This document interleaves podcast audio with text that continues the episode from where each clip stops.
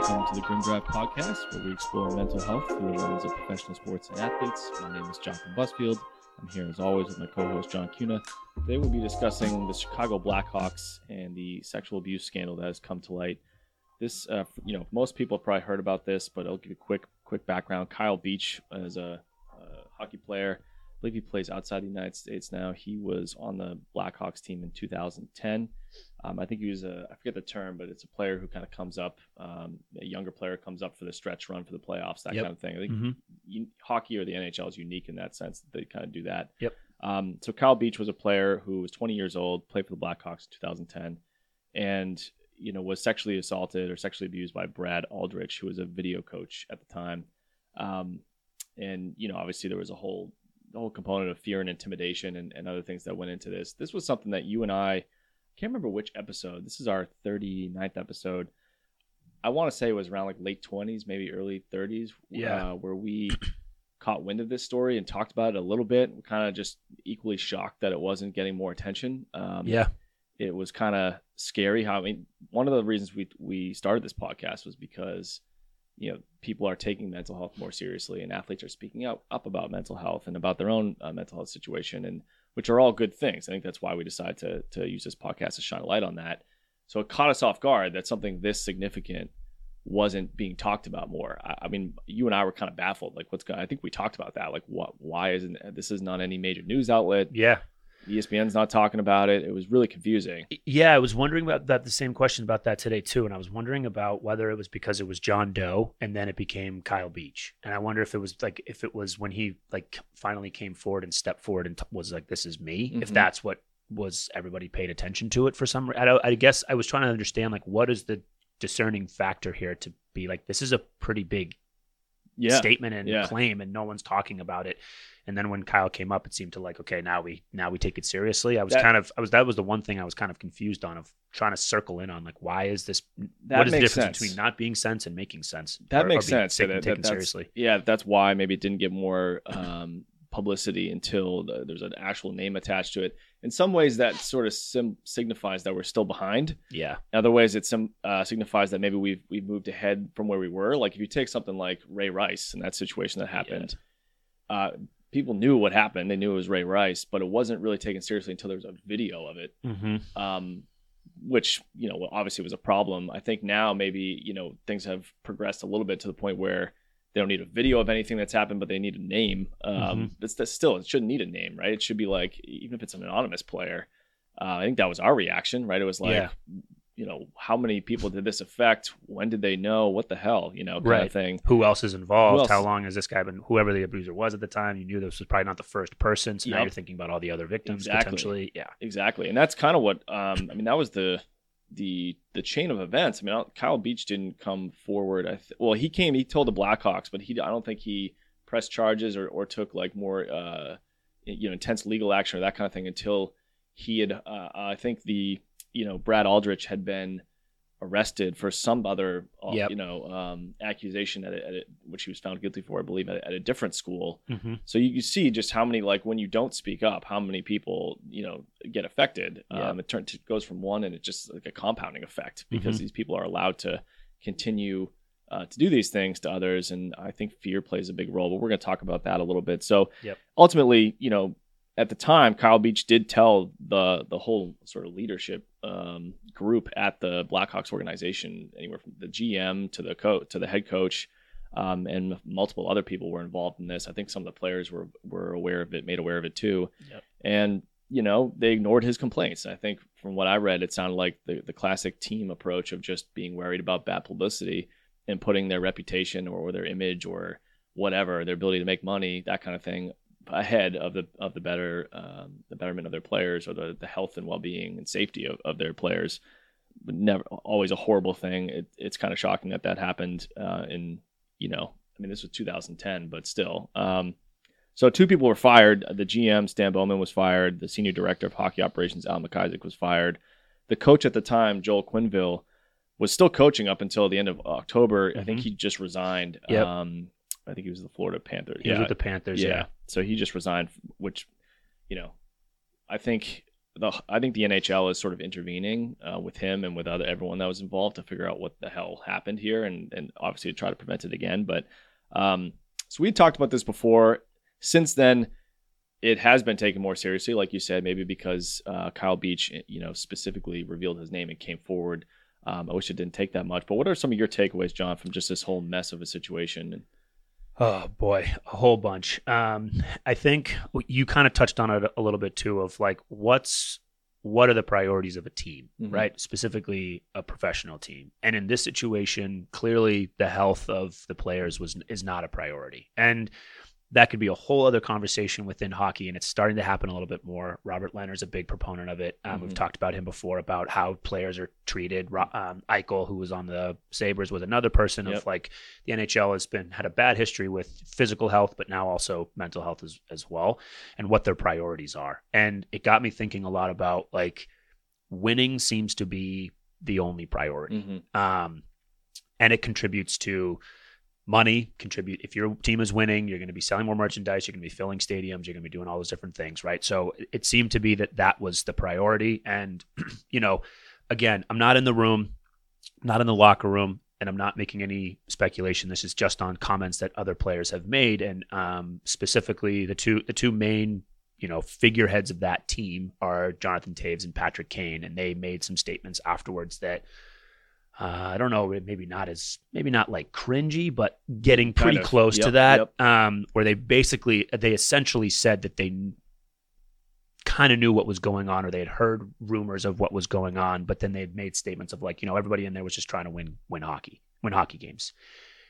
And that like floored me. Yeah. I, I have I have a lot of respect for Jonathan Toews and a lot of respect for Patrick Kane, and I have to admit that one really damaged that reputation for mm-hmm. me of clearly the protection of their reputation and their winningness of their team was yep. more important than a teammate coming out and being like, "Hey, someone's like really hurting me," yeah. and they just sort of said like, "Well, winning's the priority."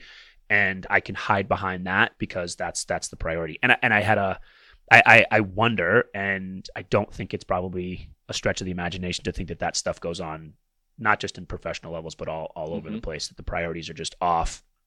And it also made me try to have some empathy. I always try to have empathy for people who make statements like that and we figure out like how did they get there? Like how did how did that become their norm that winning was more important than the health of somebody else?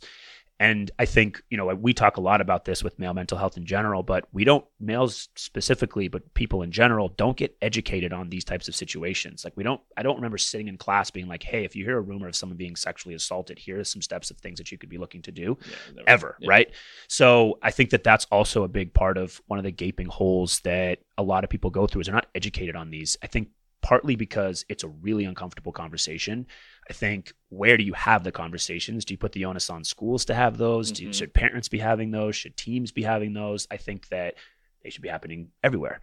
Um, well, we've talked a lot about like the how there is a massive gap in terms of what, and this isn't to blame schools, but there's a massive no. gap in terms of what schools teach versus what they don't teach, and the things that are missing. There are a lot of things that are missing from a from a typical school education that are really integral to like living a healthy adult life, right? Mm-hmm. Uh, specifically when it comes to like emotional intelligence, social intelligence, uh, you know, mental health awareness, things like that, like fi- uh, financial literacy, right? All yep. these things you and I are very passionate about trying to f- find where those gaps are. Yep. And maybe even create something that fills those gaps so that yep. people get the education they need that school is not going to provide. And again, not to say that school's responsibility to provide everything. Schools well, that's never going to be perfect. Well, that's yeah. the point too. Like, is that is that the school's responsibility, yeah. right? Like, it, it's it's easy to point fingers and say like the schools are letting our kids down, and but they have. I mean, I've worked in schools before, and it's it's it's pretty intense um, with what their expectations are, what they have to teach. It's like constantly shifting and changing. Yep. So it can't just always come from schools Correct. and can't always be blaming schools of yep. like, it's your fault that they are not educated Agreed. on this. When we hear education, we think school, but education comes from lots yep. of different sources, not just schools. So um, that's, I think, one of the, the, the two biggest takeaways for me was that clearly in this situation, winning was more important than the health and safety of, of their players and of their teammates which then lends me to go a little bit further down that rabbit hole of saying like how cohesive was that locker room if someone is coming and talking about how they're being abused and nobody nobody stood up and said anything mm-hmm. um, that's sad, scary. I feel awful for Kyle in terms of Yeah. him, it sounded like he was really trying to vocalize what was going on and just nobody well, was at 20, Right. Like, right. Not to say it, it would be any easier at 30. Of course not. But No. uh, as a 20 year old, you know, we work a lot with guys that are in the 18 to 25 year old range. And I actually give credit to all these professional athletes in particular that are in that 18 to 25 year old range and are given a lot of money and a lot of fame and a lot of access to different things and social media and pressures. And your brain's not even, de- as a guy anyway, your brain's not developed till what, 25, 26 Yeah. fully. Mid 20s, yeah. Right. So like that 18 to 25 year old range is such a gauntlet of like just um, unpredictability. And I mean, you're supposed to be making mistakes and you don't know what you're doing because you're legally an adult at 18 in, in the US anyway, but you're not really functionally an adult, in my opinion, until about tw- somewhere in the 23 to 25, 23 to 26 year old range, depending on who you are. Um, and to, so to go through this at 20, you know, you just feel for somebody like, you know, that's just horrible to have to deal with that because it, how alone the person must feel. And we Mhm. know how much, when you talk about education around this type of aspect. When this happens, there's always fear and intimidation and threats that go central to it, right? So this guy threatened his livelihood and his career. And that kind of fear and intimidation goes very much hand in hand with, um, you know, why it might seem. I think a lot of people from the outside who are uneducated would look at a hockey player and say, like, you're you're a hockey player, you're a big tough guy. Like, why would you Mm-hmm. why why wouldn't you just walk out of the room? And it's never that simple. Like No. there, the psychological manipulation and fear and intimidation that goes into this, it, it cannot be understood until you really work with people that have been through this or you've gone through it yourself because it it's just something that you don't understand until you've been in that situation. Right. And perfectly said of even the biggest, you know, tough guys can't like this is still something that everybody struggles with. It doesn't come down to like physical dominance. It, No. it, it not it, that's not that's Yeah. not the case, right? And you've got a you've got a kid who's 20 years old. He's been working his entire life to get to the show. He's finally there and you know what he's going to throw that, you know, all away and his Exactly. family's going to be disrupted. He's got all these things that are going on. He's getting threats and like of course, right? No matter how much he can bench press or squat, isn't going to help him out of that situation or make him feel any tougher or stronger. He like that's a that's a situation. I think that's to your point. I think that's part of the education process of helping people understand that of like, yeah, why doesn't why didn't he just leave? Why didn't he just get out of the room? Like, Mhm. come on, it's it's it's. I think that's where victim blaming starts to come into play too. Of like, Yep. well, it's you know he not necessarily he was asking for it, but like he could have done something to prevent this. It's like, well, no, right? No, clearly he couldn't. He couldn't have. If he could have, he would have. And he doesn't know what's going on. Like you said, the psychological manipulation that goes into that is far more impactful than like the physical restraints he has. Yeah, and that this this happens in an in an instant. I mean, it's Right. it's it makes me feel queasy to even get into this type of thing and discuss it in this type of detail. But like, it's not like he had a chance to go home, think it over, and then make the decision the next day. Like they, a, a person who who creates who um, does this type of act to somebody else, the, the fear is instant, right? And they're and they're putting a person in an impossible position. Uh, for a moment, you have a moment to make that decision, right? So in a moment, a 20 year old's career is flashing before his eyes, and he has to make that. Dec- Imagine having to make that decision in three seconds. Like, do I? You know, it's the it's the choice between a horrible decision A or horrible decision B. There, there's no good outcome to that. no, Um, and the amount of fear and just feeling trapped that must have taken place in that moment is just horrible. Um, you know, it it to me the stuff you mentioned about um, the other players and the comments they made. I think it's an unfortunate uh, journey back into how how different things were in 2010 or even 2015 to now. I mean, we've talked about that in a lot of episodes about how around around 2015 is where I think things started to really turn.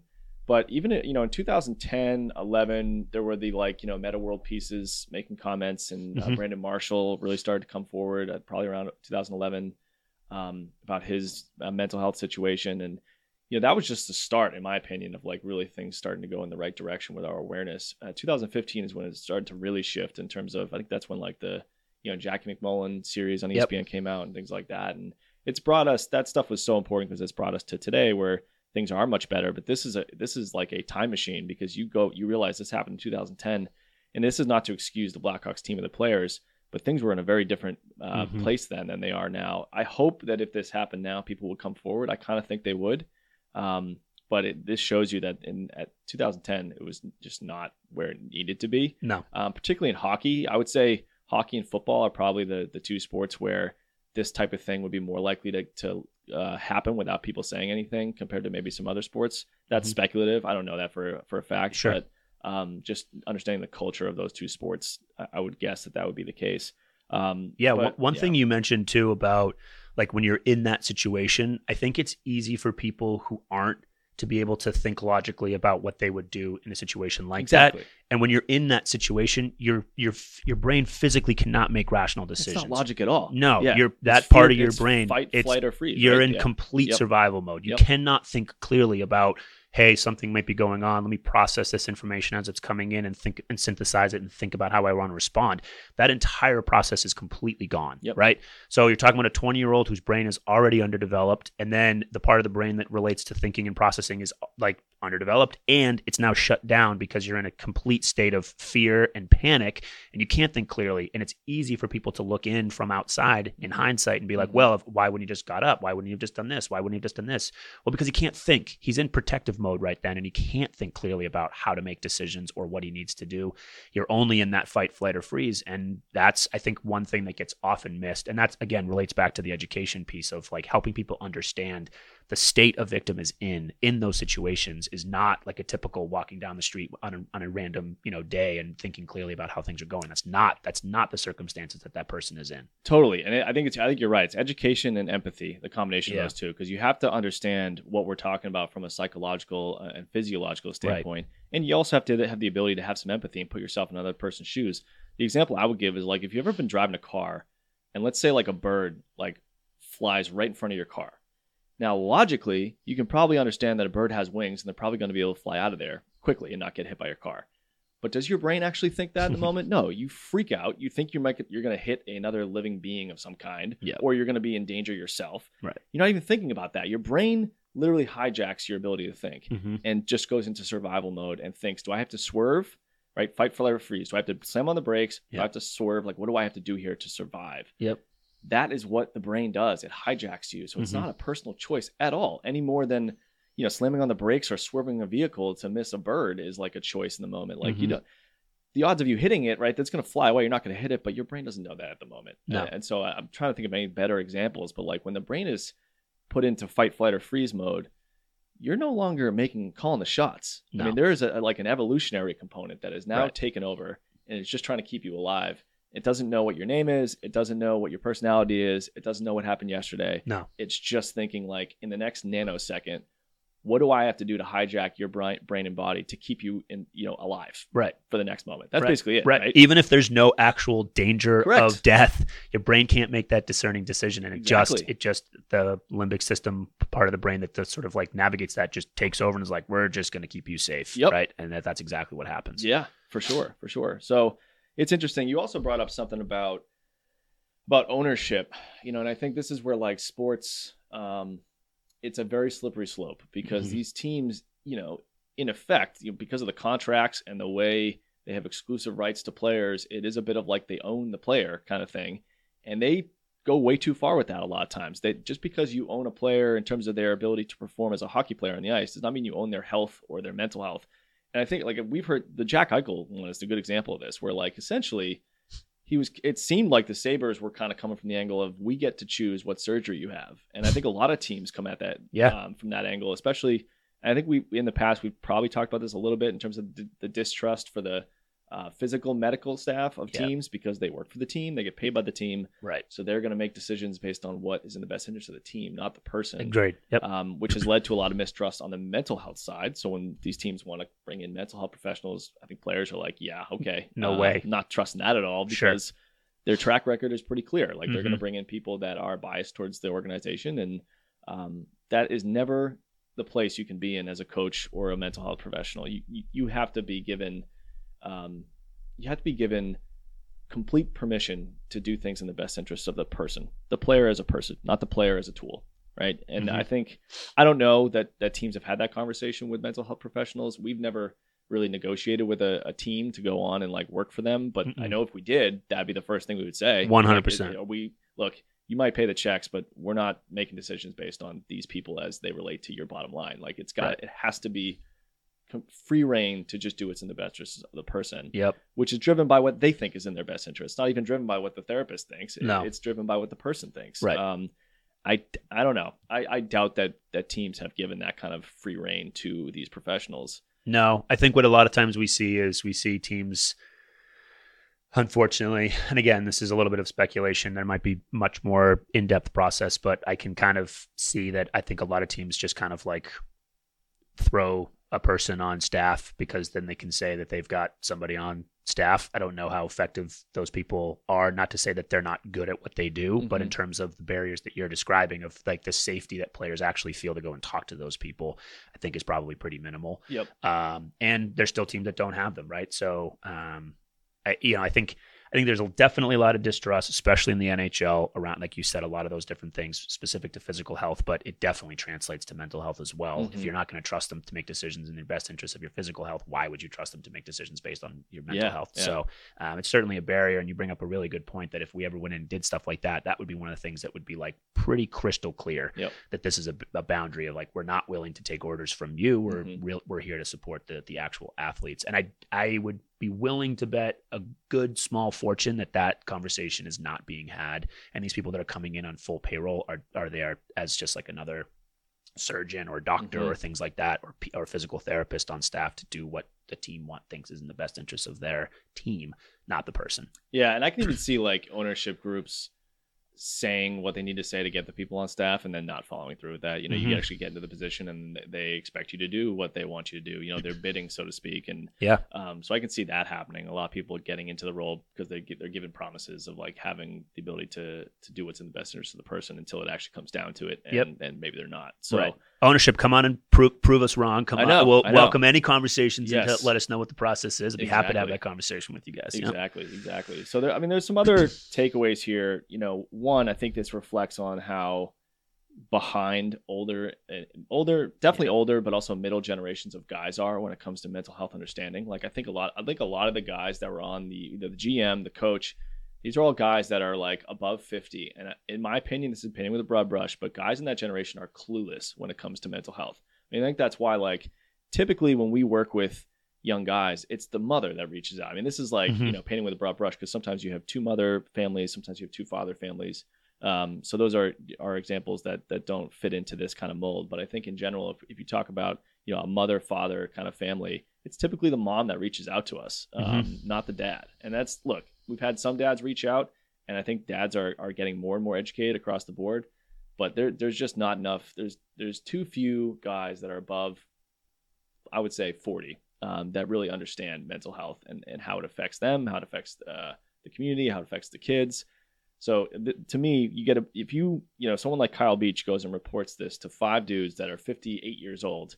I'm not shocked that this is what happened because I think they they they don't have an understanding. So you talked about education, mm-hmm. right? They don't have an understanding, and when it comes to the mentality of a male coach that is above 50, their capacity for empathy is like non-existent. I mean, we we still see this, in my opinion, amongst youth uh, sports. Yeah. You get a guy who's above 40 and is a youth sports coach, and they don't know the first thing about empathy. They don't know the first thing about mental health. They don't know the first thing about mindset, performance coaching, understanding the total person. Mm-hmm. They just they coach through intimidation, mm-hmm. fear and intimidation. That's it. Yep. Right. And it's kind of impossible if you coach from that angle to also be empathetic.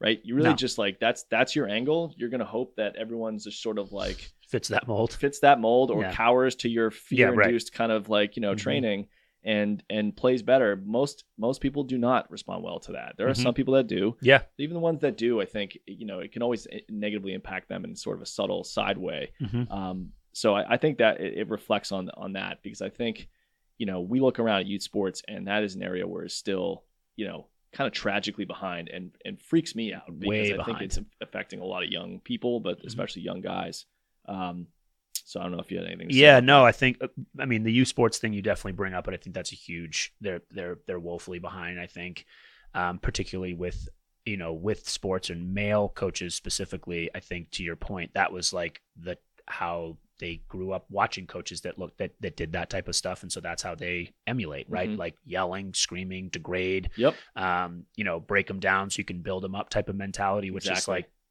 we're talking about eight and nine year olds here, man. Like, what, yeah. what are you really looking to yeah. accomplish here?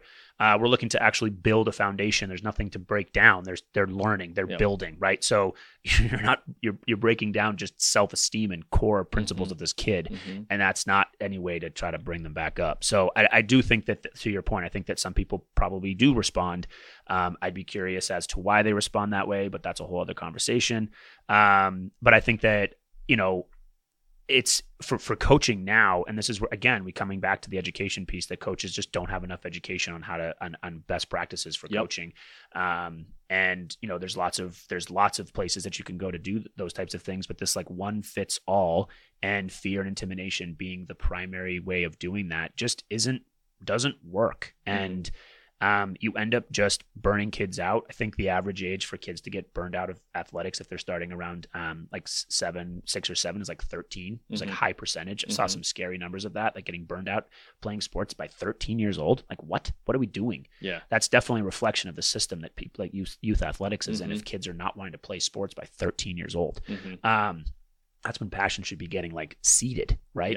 and that they want to like keep going, not ah, I think I'm done with this, right? And I think that that's a reflection of, of multiple different things, but I definitely think the coaching style is, is a big proponent of that. Agreed. And this kind of relates. We were gonna. I was gonna say this, or we were gonna say this for the next episode, but I think maybe we can talk about this now. And it's that that um, that video posted by Marcellus Wiley uh, Yeah. on on Twitter. I think. Well, no, it was on.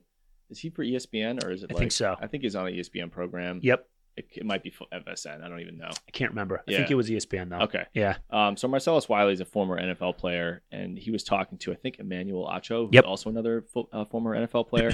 um, I think it was on an ESPN show, but they're basically talking about um, talking about mental health. Uh, I would say that's the general thing. I think the reason they brought it up was because um, Calvin Ridley and Lane Johnson are, are both um, NFL players who stepped away recently to, Yep. to focus on their mental health.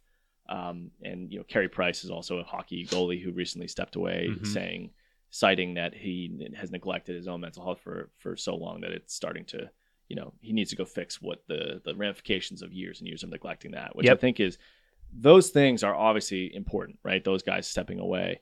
Um, but you know, Marcellus Wiley was sort of commenting on that, and the reason why I, this kind of relates is because he starts his sort of dialogue about his commentary on mental health with an experience he had when he was eight or nine with with a, a coach.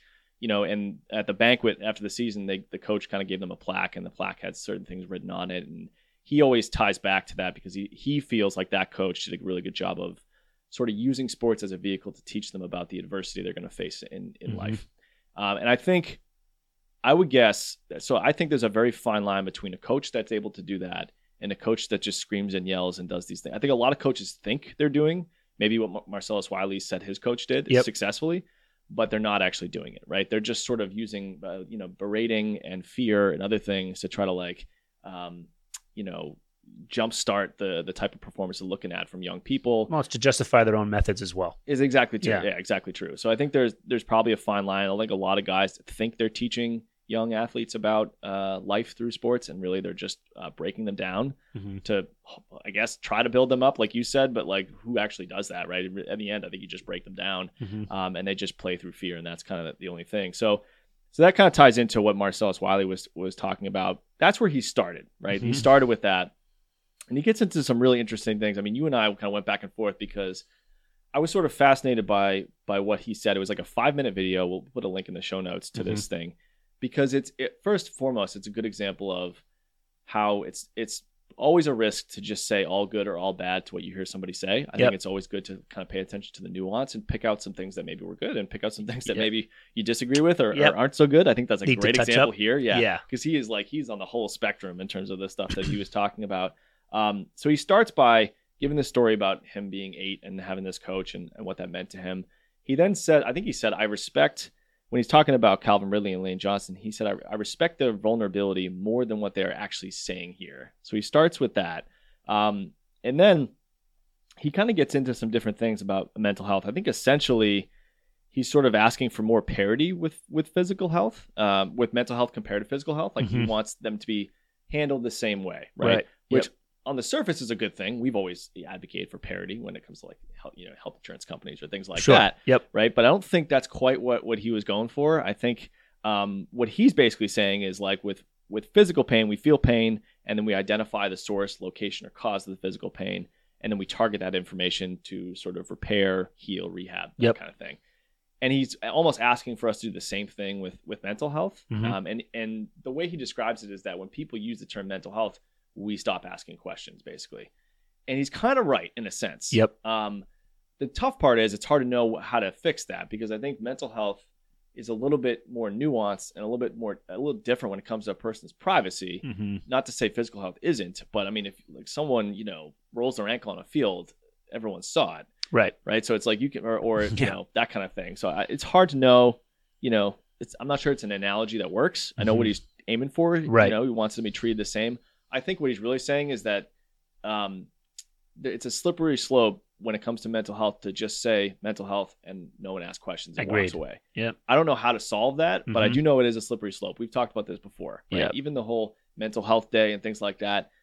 I have I have concerns. I think it's a great thing. I also think it can be it could be uh you, you know not abused but like used incorrectly or that kind of thing. Yeah, I think you and I have talked about this, like when we and we've talked about polarities and things like that, but like the difference between, you know, not talking about mental health and only talking about mental health. Like we have we have this really bad habit as a society to go from one extreme to the other, and I think we try to as the conversations start, we try to like slow it down a little bit so that we can calibrate. And because to your point, if it just becomes like, oh yeah, my mental health is struggling, and just sort of like as an excuse to to to step away, whether it's accurate or not, doesn't actually help the conversation go anywhere. It just kind of like stunts it. And I Mhm. think that there was some good points that he made in that in that five minute video. Again, I think he took it a little bit to the extreme Yep. uh, in certain places, but I do think that it's that it, it is a slippery slope to have those conversations a- around it, and like, yeah, my mental health is is struggling, and then to just not ask any questions, um, or to have be a like a that, that's just that's just it. I think we have to be able to get not deeper or understand why they're stepping away, but we do have to have a find a way to calibrate this because I can very easily see this becoming a big massive thing and an excuse for people and without any real resources or understanding of how we can like treat that and so Yeah. it's it's it's certainly a slippery slope because you don't want to be you don't want to you know devalue or invalidate someone who needs to step away from mental health but also it, i could very easily be seeing this becoming just like a big massive snowball Yep. effect and it's hard then to understand it's probably probably largely in part to do the fact of like people feel safe enough to actually talk about it so i do think there's a there's a piece of that but i also could see this becoming a thing that people start to take advantage of in the wrong way Mhm. um, and that's the stuff that you want to try to protect about because then when that starts to happen Ben people Simmons stop is an example of this. exactly You know, Yes. And I think that when you start to use it for your advantage rather than for your health, Yep. people stop taking it seriously. And then we go back to the other thing of like, we're not going to pay, pay attention to it. And we just Exactly. go back and forth. So it's a really important conversation. And this is why I think we're trying to have it to help calibrate it so that Yep. we're focusing on the right questions and we're focusing on the right topics. Agreed, agreed. I would say Ben Simmons and Kyrie Irving to me are examples of this. I don't I don't believe for a second that Kyrie Irving actually wanted to step away from mental health. I think he does things that just serve another purpose that he's looking for his own angle to things so people can't control him and stuff like that. Which is a whole other topic. We've gotten into it before. Yep. Um, but Kyrie Irving and Ben Simmons to me have, have so, the way they've used the whole concept of mental health, I think, has set things back a little bit. I don't know how much. But so Marcellus Wiley also talks about. Um, I think w- one thing he's looking for is accountability because he gives a parallel between. This was I found this kind of interesting. He gives a parallel between guys using jet skis or motorcycles in the off season when it's in their contract not to do that, right? Mhm. Versus and and have the team will hold them accountable, right? They are accountable for that. They might be fined, they might be suspended, that kind of thing, or they might be docked pay. Right. If that's in their contract, they probably won't be. If they miss the season, I think there's grounds for the team to not pay them at all. Yep. And what he's looking for is uh, he likens he likens social media overuse to jet skiing in the off season. Like if you know if social media is the need for approval, I would say jet skiing is kind of the need for stimulation. But they're both things that technically should the person be aware that they should stay away from those things if it's Mhm. going to negatively impact them. Maybe that that I Yeah. guess yeah. Yeah. I mean I think that's where the accountability is now Mhm. um, what's what's I don't know. It's it's hard to to compare apples to oranges here. I don't know that they're the same thing, um, but you know maybe they are. I don't know. I don't think all mental health situations are like that. I think mental health is much more invisible, much more nuanced and, and cumulative. We've talked about that a lot. Mhm. So it's not always just one thing. Like hopped on a jet ski, got hurt. Like Right. and even mental health. Like it, can you really say it's went on social media too much? That's why I need to step away from mental health. It's probably more than that. Oh, yeah, it is, definitely. right? Yeah. So, I mean, I think from the outside looking in, maybe you can give that comparison. I, I like the accountability thing mainly because we've talked a lot about. I mean, something I say to all the young guys I work with is that mental health is real, and we have to acknowledge it as real and understand it and learn about it. But we can't use it as an excuse. Mm-hmm. I think the second you use it as an excuse, you sort of uh, are making yourself a victim, and you're not really. That to me is not the starting place for getting better and feeling good and making positive changes. No, you just kind of put your feet up and say it's mental health Yep. reasons, and then I don't have to address it. And then I like sort of, I think in the in the spotlight, this is what I'm saying, like where things could potentially go too far, right? And sounds odd as a mental health therapist saying that, but it does. It's it's hard to it's hard to calibrate because then to your point, like if it's like, oh, I'm I'm it's mental health reasons, right? No one's gonna ask me any questions, there's no Mhm. accountability, and then there's no engagement of wanting to get better. And I think we we we do sometimes see that of mental health being used as an excuse. We also see it in the physical realm, right? Like oh my hamstrings my hamstrings hurting today or my ankle feels you know things like that. Like it's you can use excuses when they're not really there valid to not have to perform. And I, I could see that's where i see the danger of mental health going if we aren't able to calibrate properly of people using it as an excuse to just not do something but then also even worse not to engage in the work to get better. And Yeah. and the, the example that you use about like the jet skis and the social media piece i think i think that what what i think he was trying to get at was that there are things that you have to be accountable for to protect your physical health and then there should be maybe th- the equal representation of protecting your mental health and i But see, this, I agree with you. But this is what's interesting about this: is that Calvin Ridley's fault? Because to me, Right. it's like there's no way that's in his contract. no no Right? no i don't think it's i don't think yeah i don't think there's any blame on either on calvin ridley especially Not by to- you, to- but right but by Marcellus Wiley. I think that's where I is. that's, where I differ, yeah, yeah, right? yeah, That's where I sort of separate myself. I don't think there's blame to it because honestly, I would imagine there are no stipulations in contracts for for mental health protection or we, we talk about prehab I, there's there's nothing along those lines right. Right. like you should be doing programmatic you should be doing systematic and programmatic approaches to, to tough to, to working on your mental health and to working on your mental fitness that stuff doesn't exist in con i mean I, I maybe i've never seen a professional contract but i can almost guarantee no that that, that shit does not exist And this is my point, which is like you're totally right because it's Marcellus Wiley is saying that this is on Calvin Ridley, and Calvin Ridley should be treated the same way as if he was on a jet ski. Mhm. And I don't think that's I don't think we're there yet because I think what really has to happen is one, I think isn't Calvin Ridley owning it? I mean, he's, Yeah. Marcellus Wiley's looking for accountability based on where contracts are now, based on where teams are, based on where expectations, educations around uh, education around mental health, expectations around prehab. Mhm.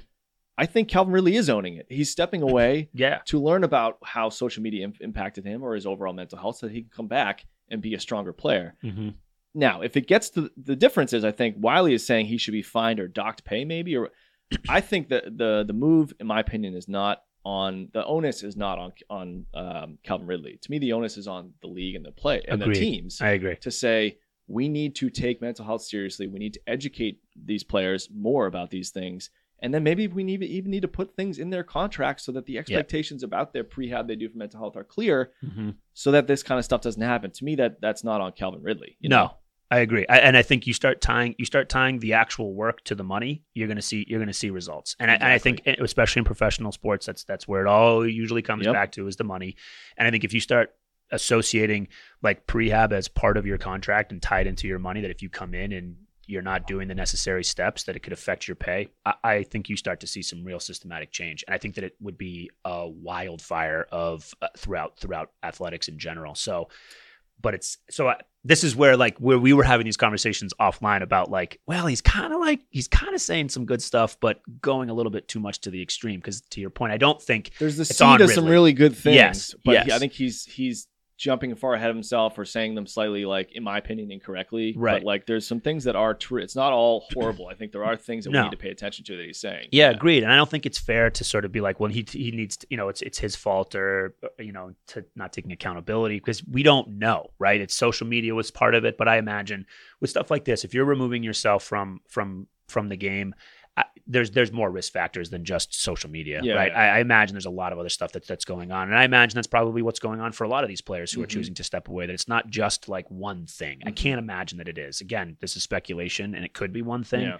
Um, but I imagine it's a whole host of different things. And now that people are talking more about it, they're like, oh, you're now paying attention to it and being like, oh, so this that this experience that I've been feeling isn't normal, and there's actually a relief from this, so I can get help. And then they're doing it. That's that's the positive influence of this sort of new wave. But like I said, important for us to have the conversation because I could easily see this, you know, in the future becoming like, well, I just I just don't feel like going to work today. So Yeah. I, you know, I have a mental health. My mental health is struggling, and then Yeah. no one asks questions, and no, there's no accountability for that. I do see that as being a problem down I, the road. I agree. It's a slippery slope. Yeah. He also mentioned something. He said his quote was, "These cats today are having too many inputs." And so, quote, "These cats today are having too many inputs." End quote.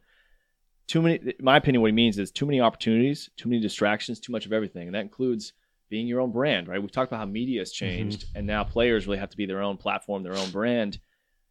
Not everyone can handle that. I mean, and he he and this he talks about physical weakness versus mental weakness. And he says some people are physically strong, some people are, are physically weak, some people are mentally strong, some people are mentally weak. I think that's a very all or nothing kind of way to put it. Yeah. I, I think it's about like we talk about spectrums, right? Mhm. There's there's a spectrum to things. Some people are physic are, are mentally strong enough and resilient enough to handle the level of play required to be a professional athlete, all the, the different things and stresses that come with that, and being their own brand on social media. Other people probably can't. right. And that I don't even necessarily think that that makes them weak. I think it's just that they're maybe it's just not what is suitable for them to be happy or that kind of thing. So that Mhm. i- is that about weakness? I don't necessarily think it is about mental weakness or mental strength. no. It might just be about fit. Like I think some people based on their personality and what they enjoy out of life are more fit to be okay with enjoying a social media platform and being that kind of brand. Other people are not Right. right? So I guess that's about self awareness, but I think where I'm taking this is maybe that's what teams build in, where they say, like, look, if you plan to take on these nine inputs into your life, when we're just asking you to be a player, Right. if you want to be your own brand because you're trying to make money outside of your salary here, Mhm. and you want to do this and you want to go to these appearances, you want you can do that, but that's the same as you going on a jet ski or a motorcycle, and we're going to treat it that way. And if it, it impacts your ability to stay on the field, Right. you will be docked pay. To me, that's where I think it's going to head. Is that Yep. they're going to have, end up having language for that kind of thing, which is a whole different. I mean, we could all have an episode on how to do that in a way that's like balanced and not discriminatory, or who knows, right, where, where Right. that could go. But it's it's definitely interesting. Yeah. Um, anything. So there's one other thing. He gave a, an example of what he tells uh, to his daughter, which I thought was kind of like good That's good. advice. Yeah. It was. He says basically. Um, you know, handle handle things one at I'm paraphrasing, but handle things one at a time instead of combining things. So like if there's you know nine sources of stress in your life, if if you're really viewing them as like a cumulative kind of thing, it's going to overwhelm you. Or you're going to catastrophize and shut down. Yep. Whereas if you handle things one at a time as they come to you, then it's a little bit more manageable.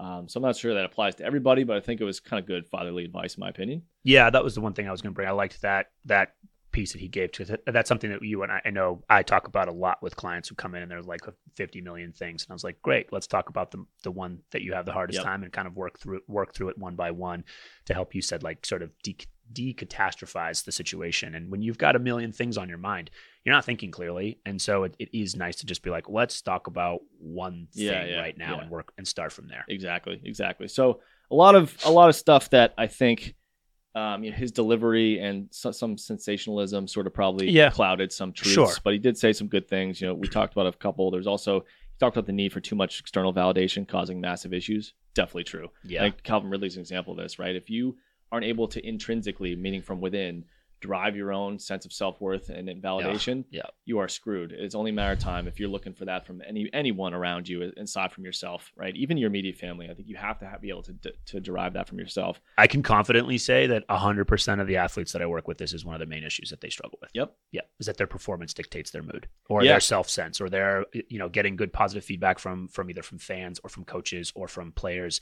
It's they haven't they do not have the ability to intrinsically generate confidence, and it's the number one thing usually that I'm that I'm working with. with yeah, and this relates to you talked a lot about identity overlap between identity and Yeah. and uh, always. you know the position in sports as an athlete and and how that is the only driver behind Yeah. their confidence or their self-worth Yep. so he also talks about the need to be responsible for our own mental health and decisions we make and i agree with that too I agree. um and so some good stuff i know a lot of people will, be, will probably like you know scream at us for even remotely trying to phrase what marcellus wiley said as as positive but i do think it's important to say no there's a lot of stuff that maybe we don't agree with there but there's a lot of good things that Yep. if we tweak them a little bit Yeah. actually have some value to what he said. So, Mhm. um, so that was it. I, we just covered a whole spectrum of things, right? And it's not to we talked about you know the the, the Ben Simmons, Kyrie side of the spectrum when it comes to mental health and and the importance of mental health in terms of why someone steps away. And then we cover the far end of the spectrum, which is what Kyle Beach went through in Right. terms of uh, you know assault and abuse and, and trauma.